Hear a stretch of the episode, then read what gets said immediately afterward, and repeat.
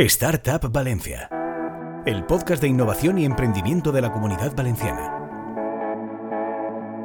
Hola y bienvenidos a Startup Valencia, el podcast de innovación y emprendimiento de la Comunidad Valenciana, un programa en el que cada semana hablamos con un actor del ecosistema emprendedor valenciano para conocer los proyectos que se están gestando en el Polo Tecnológico de Innovación de la Autonomía. Hoy tenemos con nosotros a Joana Marabella, CLO de InmoBalize, plataforma para invertir en inmobiliario y que permite invertir desde 100 euros.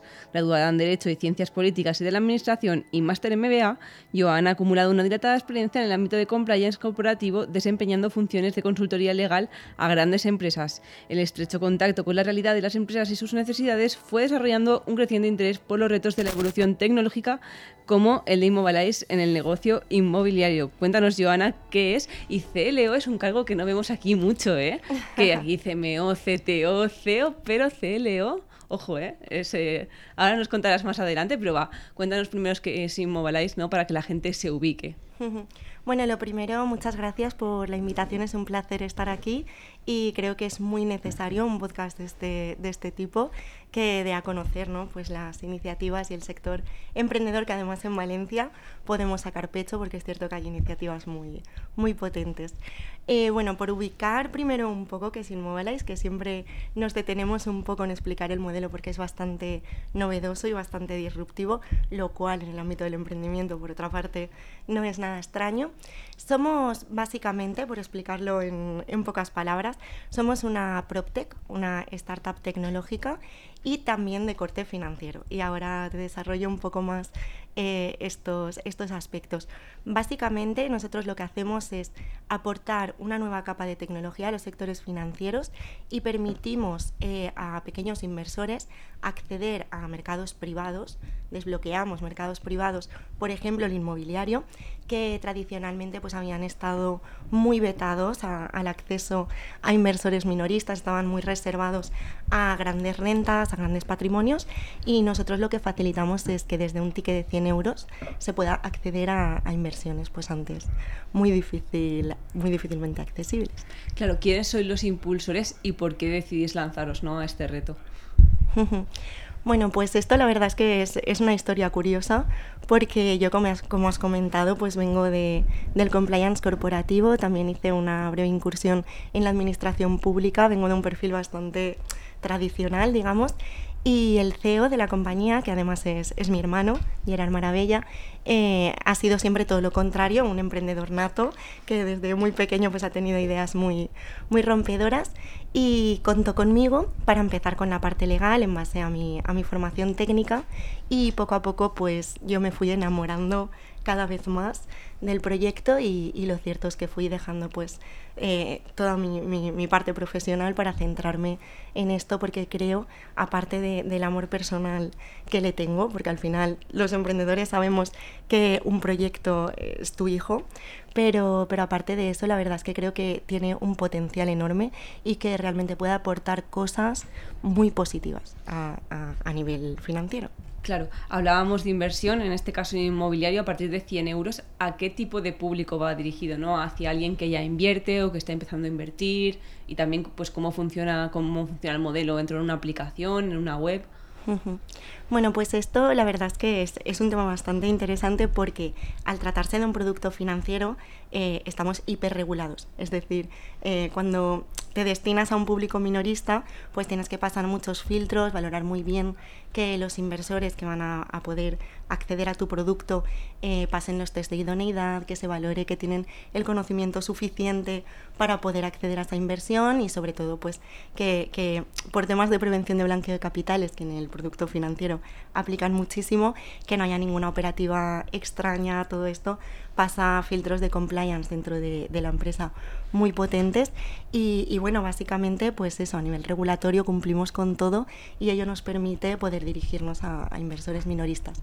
La forma de hacer la inversión, que también es uno de los puntos más distintivos de nuestra compañía, lo hacemos a través de una plataforma tecnológica.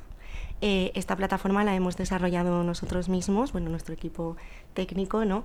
Y esto la verdad es que es un punto bastante diferencial y bastante complicado porque realmente yo siempre digo que esto es la magia, es decir, Todo lo demás ya existía, se va adaptando, la regulación va cambiando, todo, pero lo que realmente genera la magia es todo el proceso tecnológico que hay por detrás y tener a disposición del inversor una plataforma de creación propia que controlamos de pe a pa toda la seguridad de los procesos, que ha superado todas las auditorías y todos los estándares de seguridad, y los inversores simplemente acceden a la plataforma, superan el proceso KYC de prevención de blanqueo de capitales y a partir de ahí pueden invertir en la plataforma mediante tarjeta de crédito, transferencia, bueno, los medios de pago tradicionales. Y esto también es algo que siempre hemos buscado mucho en InmoBalize, y es el hecho de poder acercar toda la parte de las nuevas tecnologías, que a veces no, pues está todo muy ahí en laboratorio, acercarlo a tierra y democratizarlo y permitir que todo el mundo, aunque no tenga conocimientos tecnológicos, pueda servirse de las ventajas. Claro, cuando invierten pues los minoristas, ¿no? ¿En qué están invirtiendo? ¿Qué hay detrás? ¿Cuál es la inversión que luego les va a dar esa rentabilidad? Pues muy buena pregunta, Estefanía. La verdad, yo creo que esto es una de las preguntas que más me gusta a mí contestar como legal, porque la verdad es que en el sector, como ha sido un sector tan nuevo, ahora es cuando ya se ha dictado regulación y todo va tomando forma, ha habido otras iniciativas que quizás han dejado más de lado la parte técnica o la parte legal y han vendido un poco que lo que se está tokenizando, en este caso, que eso es lo que hacemos, es la propiedad inmobiliaria. En España a día de hoy eso no se puede hacer porque para proteger un derecho de propiedad con garantías tiene que acceder al registro de la propiedad y para ello se requiere escritura pública. No puedes inscribir un token. Entonces, lo que nosotros realmente tokenizamos y en lo que invierten nuestros inversores es en derechos de explotación de inmuebles. Es decir, nosotros emitimos un producto financiero en el que los inversores pueden invertir y entonces con esta inversión que hemos obtenido, con esta financiación, adquirimos el inmueble y lo explotamos y posteriormente lo vendemos. Entonces, de ahí es de donde salen los rendimientos que los inversores pueden obtener a través de esta inversión. Claro, o sea que en cierto modo el inmueble es vuestro, ¿no? O sea, porque al final sí lo financiáis y con ese dinero que entra es con lo que se compra el inmueble y luego se devuelve la rentabilidad. Justo. Nosotros en la plataforma ofrecemos un proyecto inmobiliario. Por eso te decía que dentro de la startup diría que somos tecnología, también un producto financiero que es el core, ¿no? La esencia, pero también tocamos parte de real estate, de inmobiliario, porque al final el producto que determina la rentabilidad a nuestros inversores es el activo inmobiliario, con lo cual también nos hemos profesionalizado mucho en este tema. Entonces ofrecemos un activo y esto es un proceso bastante arduo porque nosotros no seleccionamos un activo al azar y lo presentamos y listo, sino que al emitir el producto financiero nosotros tenemos que detallar en un documento de emisión todo perfectamente, datos financieros, escenarios de rentabilidades, estructura jurídica del proyecto, y todo esto tiene que ser validado por una agencia de valores.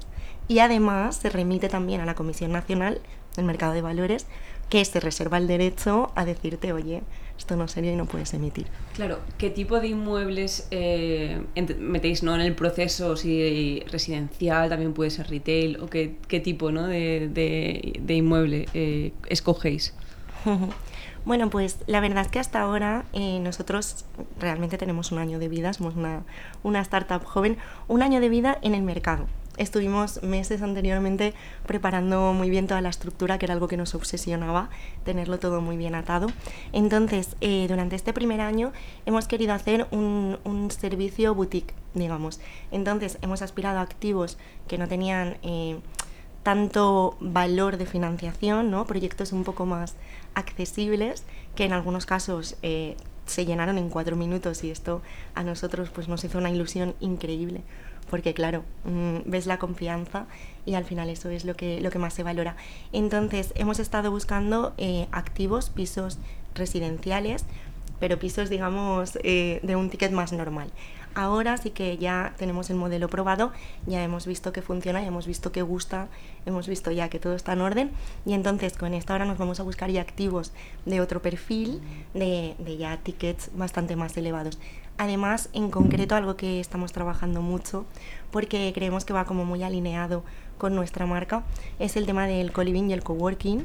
para dar una solución residencial, ¿no? De alojamiento a los nómadas digitales y a las personas que hoy en día ya sabemos que hay mucha gente que adopta este modo de vida y queremos ofrecerle esta solución también. Claro, entiendo que dependerá del tipo de activo, ¿no? Habrá unas rentabilidades u otras, pero ¿por dónde se mueven actualmente los proyectos? Bueno, pues a ver, dentro del sector inmobiliario ya sabemos todos que hay que buscar muy bien, tener la lupa muy bien puesta, y nosotros afortunadamente tenemos un equipo con gran expertise y con mucho bagaje a sus espaldas.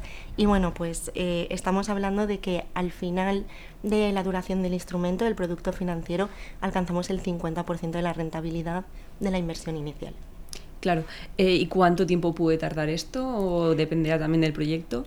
Bueno, tenemos distintos modos porque queremos contentar a todos nuestros inversores. Entonces tenemos desde proyectos flip, que son compra, reforma rápida y venta, o también arrendamiento a largo plazo de una duración del instrumento de 5 años. Incluso alguno hemos tenido de 8 años, pero durante todo este periodo el inversor está percibiendo rendimientos por el arrendamiento, o sea, por la renta que se genera mensualmente. En el propio balance que tiene el inversor en la plataforma que te comentaba, aquí todos los meses, el último día del mes, percibe los rendimientos generados por este arrendamiento. Y lo tiene todo perfectamente controlado, visible, tiene acceso a reinvertir si quiere, a retirar en cualquier momento los rendimientos que ha obtenido, o sea que es súper accesible, la verdad.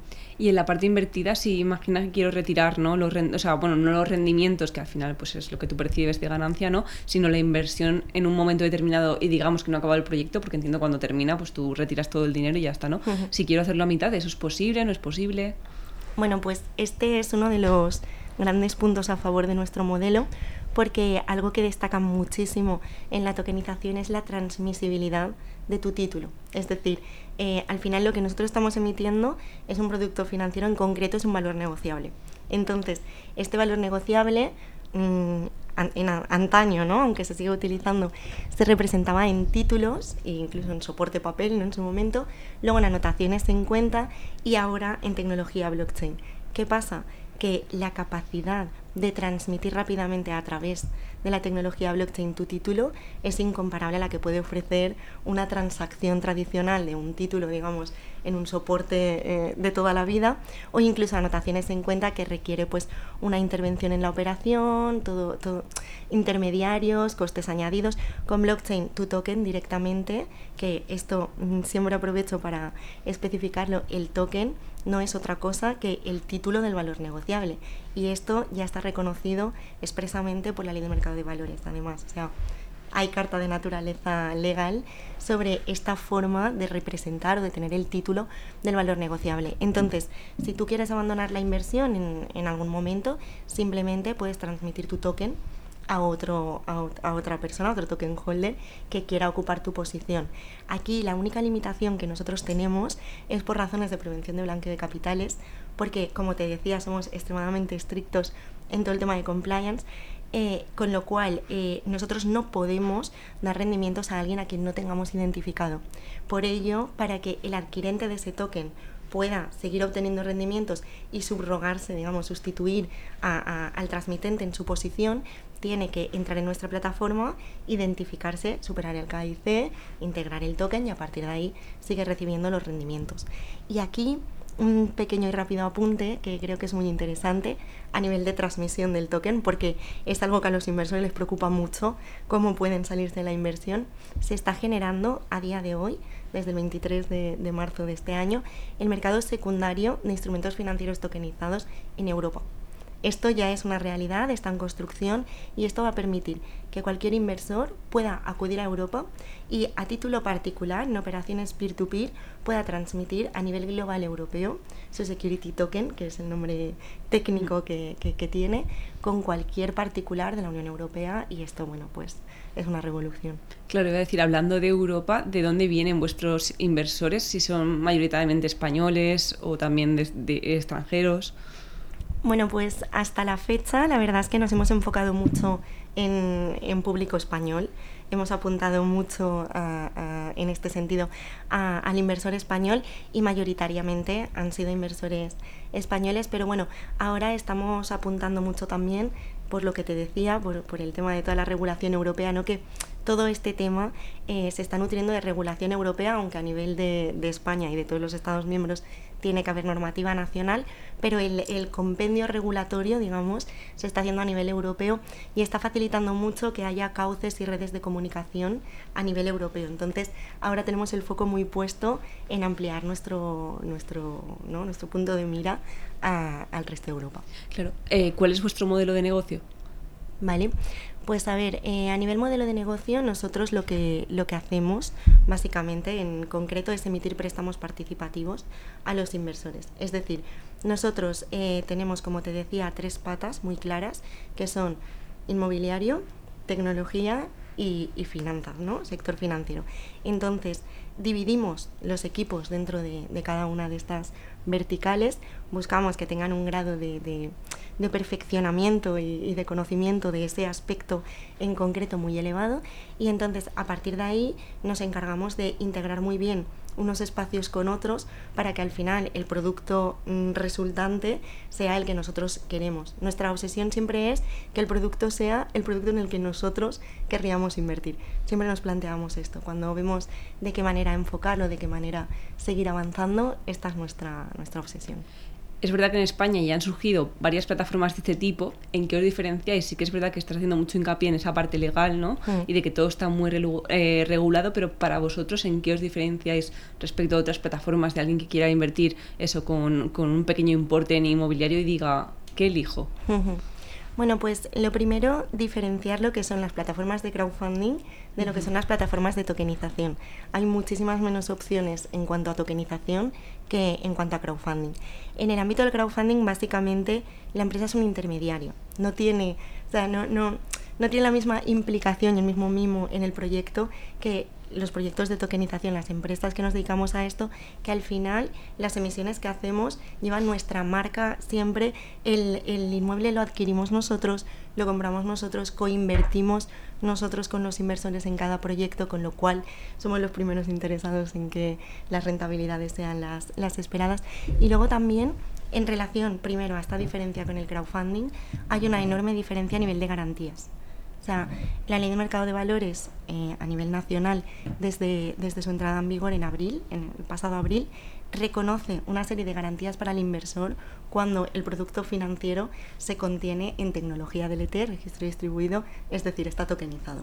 Entonces, a nivel del inversor, las garantías son muchísimo más elevadas. Luego, si entramos en concreto a lo que son propuestas de tokenización, yo considero que hay una diferencia bastante notable a día de hoy en cómo nosotros tenemos planteado el proyecto y los competidores, podríamos decir, y no quiero que esto suene en absoluto presuntuoso, pero la verdad es que nosotros hemos puesto el foco primero, como decías, en toda la solidez de la estructura legal de la empresa, y luego hemos entendido muy bien desde el primer momento que lo que hacemos es un producto financiero.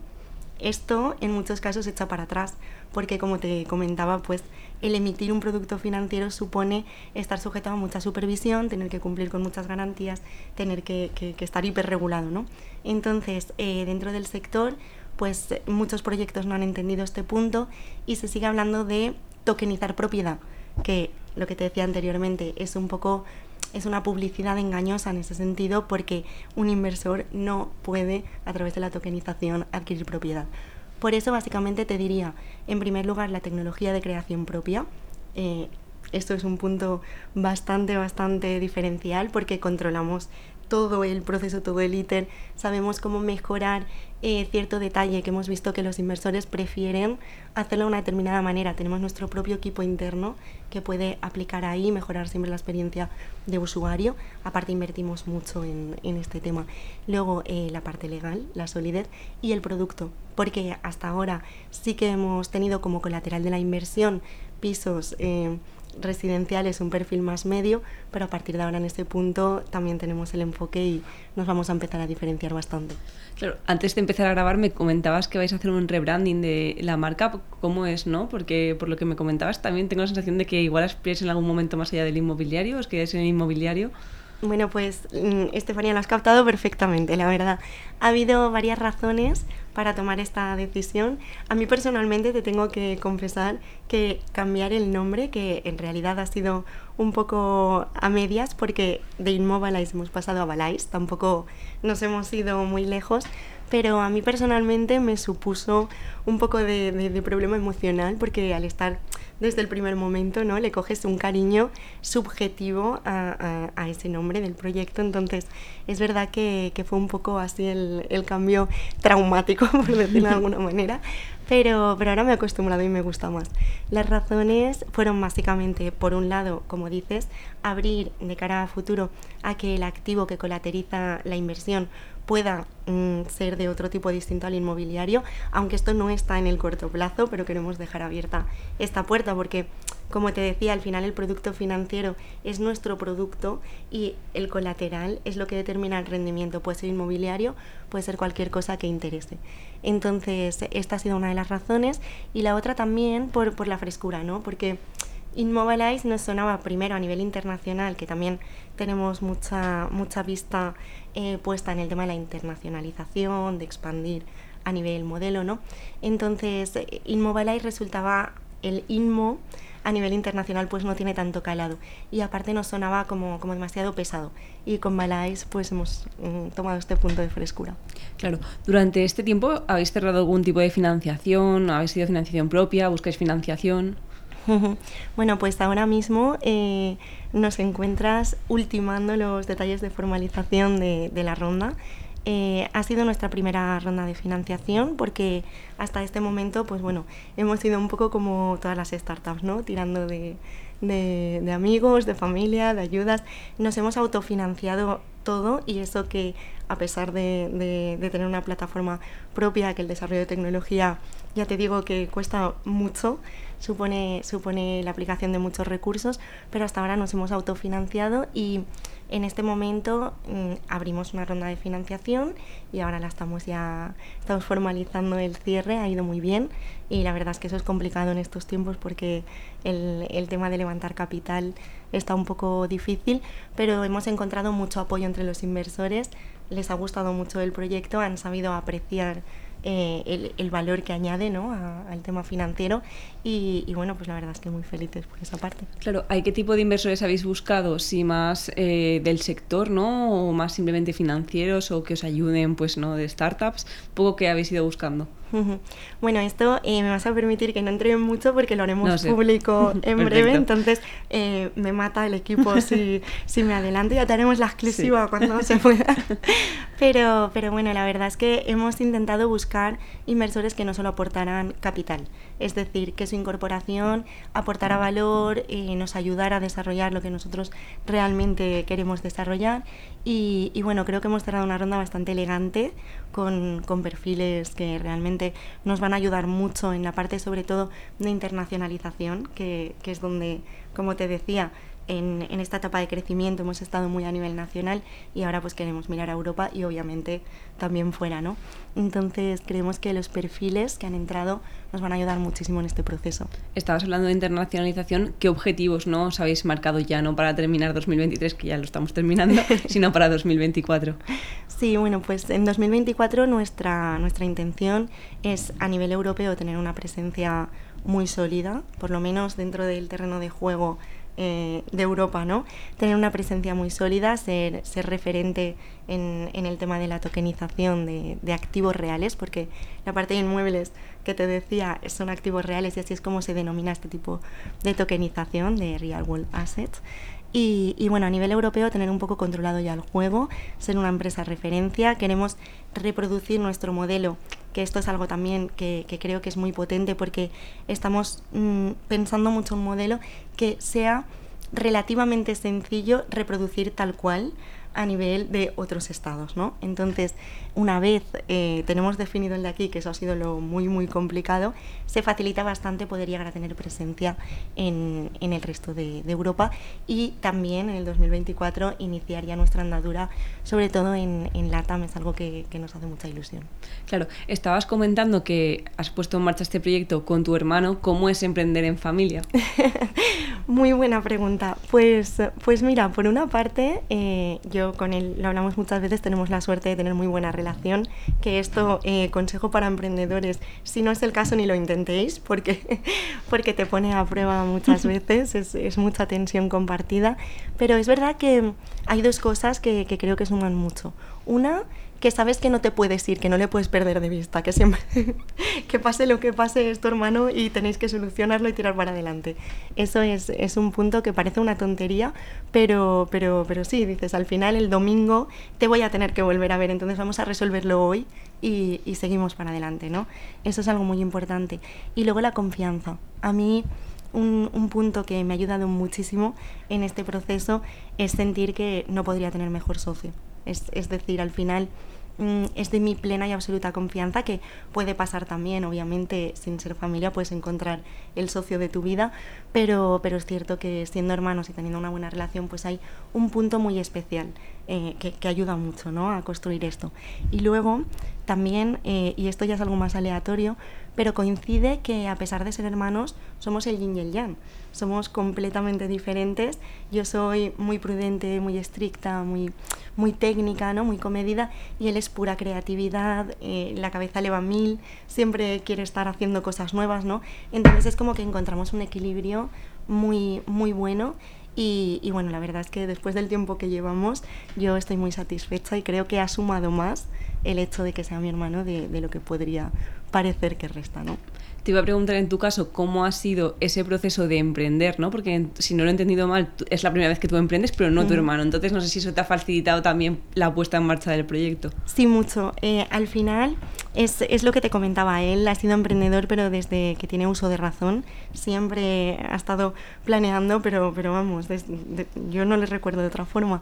Entonces, él sí que ha sabido a mí transmitirme este punto, ¿no?, de motivación, de decir, bueno, sal del circuito cómodo, más establecido, que al final pues es todo mucho más estable, mucho más seguro, y atrévete con esto. Y ha sabido transmitirme un poco esa parte, ¿no?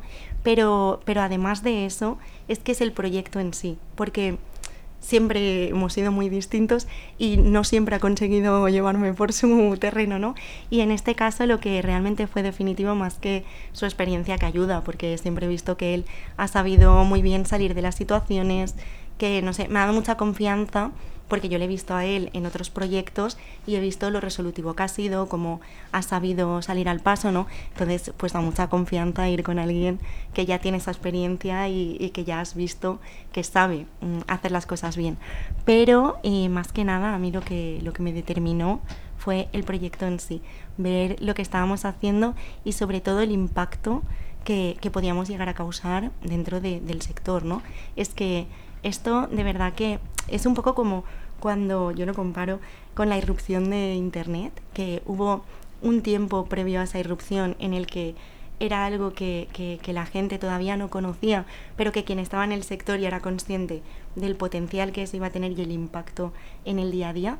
Pues con esto es un poco lo mismo. Ya te das cuenta que los grandes players, las grandes entidades financieras ya están entrando, ya están tokenizando productos, ya están, y se ve de forma muy evidente que esto en cuestión de 1 año y medio, máximo 2 años, va a ser algo completamente natural en nuestro día a día. Claro, ya para ir terminando, antes de preguntarte pues consejos tú que darías, ¿no?, desde tu punto de vista de que acabas de empezar a emprender, ¿cómo llegáis al público o a los inversores, ¿no? Porque hablabas de las entidades financieras, por ejemplo, pero ¿cómo accedéis a esos clientes? Porque es verdad que yo creo que ahora con el tema de la inflación y demás, cada vez más personas se animan a invertir pequeñas cantidades, no hace falta, ¿no?, que te arruines, inviertes todo lo que tienes en cuenta de ahorro, pero sí pequeñas cantidades que te van a dar una rentabilidad y no hacen perder el valor de tu dinero. ¿Cómo accedéis a esos clientes? Y si percibís que más pequeños inversores que no estaban en el mercado antes sí que quieren empezar a invertir. Uh-huh. Bueno, a ver, nosotros en esto también es un punto diferencial. Yo te voy contando según me van viniendo al hilo de la conversación, pero nosotros tenemos siempre el mensaje del inversor retail, pero también hablamos con inversión institucional y con entidades de más empaque a nivel financiero, ¿no? Entonces, la forma en la que lo percibimos, pues en la parte del inversor retail nos hemos centrado mucho en campaña de publicidad. Fichamos un CMO que la verdad es que es un fuera de serie y está haciendo un impacto muy potente en el inversor retail. Y bueno, te das cuenta de que al final también creo que hay mucha referencia personal, ¿no? De, oye, lo he probado, supera esta barrera de la desconfianza que genera lo nuevo, me ha ido bien, todos los meses estoy recibiendo los rendimientos sin falta en mi cuenta, entonces anímate. Y creo que ha habido también mucho efecto de este tipo de gente que lo quería hacer y que estaba un poco esperando a ver si realmente esto funcionaba. Entonces, cuando nosotros, por ejemplo, mandamos newsletter o informamos, porque siempre mantenemos a los inversores informados puntualmente de todo, y decimos, llevamos 12.000 euros repartidos en rendimientos, esto por ejemplo lo informamos la semana pasada, 12.000 y pico euros repartidos entre nuestros inversores en rendimientos de arrendamiento. Pues van viendo todas estas cosas y al final dicen, oye, pues esta gente parece que va respondiendo, que son serios. Nos encargamos muchísimo también de transmitirles este mensaje de estamos cumpliendo, estamos ahora aplicando esta normativa, hacemos como mucha parte de evangelización. Que dentro del riesgo al final intentáis ser, ¿no? Lo más serios y transparentes posibles. Exacto, eso es algo que aplicamos mucho y sobre todo lo que te decía, que como estamos siendo parte de esta transformación, yo siempre siento que tenemos también la responsabilidad un poco de ayudar, ¿no? a esa tendencia. Entonces, aparte de la parte financiera estrictamente, hacemos mucha parte también de divulgación, de que sepa el inversor en qué está invirtiendo, todo lo que va por detrás de eso, ¿no? Entonces creo que eso pues genera muchísima confianza y en las entidades un poco más relevantes saben perfectamente los términos, es mucho más fácil, de un vistazo saben si les interesa o no y hasta el momento la verdad es que también percibimos muchísimo interés por su parte. Perfecto, pues ahora sí, para terminar, cuéntanos qué consejos darías tú a alguien que empieza a emprender, ¿no? Y que quiere iniciar su propio proyecto, pues un poco que igual qué dificultades o qué has aprendido tú a lo largo de este año. Pues la verdad es que ha sido un año que creo que ha valido por 4 o 5 al cambio, ¿no? Porque es muy intenso, el emprender es algo muy intenso, lo tienes que tener muy claro. Creo que el primer consejo que daría es que tengas muy claro que estás dispuesto a asumir ese modo de vida, porque te cambia radicalmente la vida y esto nadie que se tome en serio su proyecto puede decir que no es así, porque te cambia, pasas a tener unas prioridades completamente distintas, tienes que estar dispuesto a llevar por delante tu proyecto, a asumir muchos momentos de estrés extremo, porque te parece que bueno, que no alcanzas y tienes que mantener la sangre fría y la mente serena y tener mucho aplomo y sobre todo creo que aparte de esto hay dos cosas que son clave. La primera, que creas firmemente en tu proyecto. Esto, sin eso, creo que no merece la pena iniciarlo porque es eso lo que te mantiene a flote en los momentos más complicados, es el decir, es que sé que lo que estoy haciendo vale tanto la pena y puede llegar tan lejos y puedo conseguir tanto a través de esto que no tengo que estar a la altura yo de este proyecto, no al revés, ¿no? Entonces eso es vital. Y luego el equipo. Suena muy, muy típico, lo sé, es algo que dice todo el mundo, pero es que es 100% verdad. Si no estás rodeado de las personas adecuadas, puede que llegues, pero el camino es extremadamente tortuoso. Entonces les diría a los emprendedores que pongan mucho esfuerzo en seleccionar bien quiénes van a ser sus compañeros y sobre todo, y esto a mí me parece también muy, muy relevante, que no se dejen llevar de primeras, porque cuando empiezas un proyecto necesitas ayuda, necesitas manos, necesitas recursos y es fácil dejarse llevar un poco por esta facilidad, ¿no? De quien te empieza a llegar de primeras y te dice, oye, que yo te ayudo, y dices, bueno, no miro quién, que me ayuden. Pues no, hay que ser selectivo, mimar muy bien el proyecto y sobre todo eso, primar la protección del proyecto y su integridad por encima de todo. Genial, pues nada, con estos dos consejos nos quedamos. Muchísimas gracias, Joana. Esperamos que la gente se anime más a invertir, ¿no? En este tipo de proyectos y a vosotros os esperamos en el próximo podcast. Muchísimas gracias. Encuentra todos nuestros podcasts en nuestra web 999plazaradio.es o en tu plataforma preferida. 99.9 Plaza Radio, la voz de Valencia.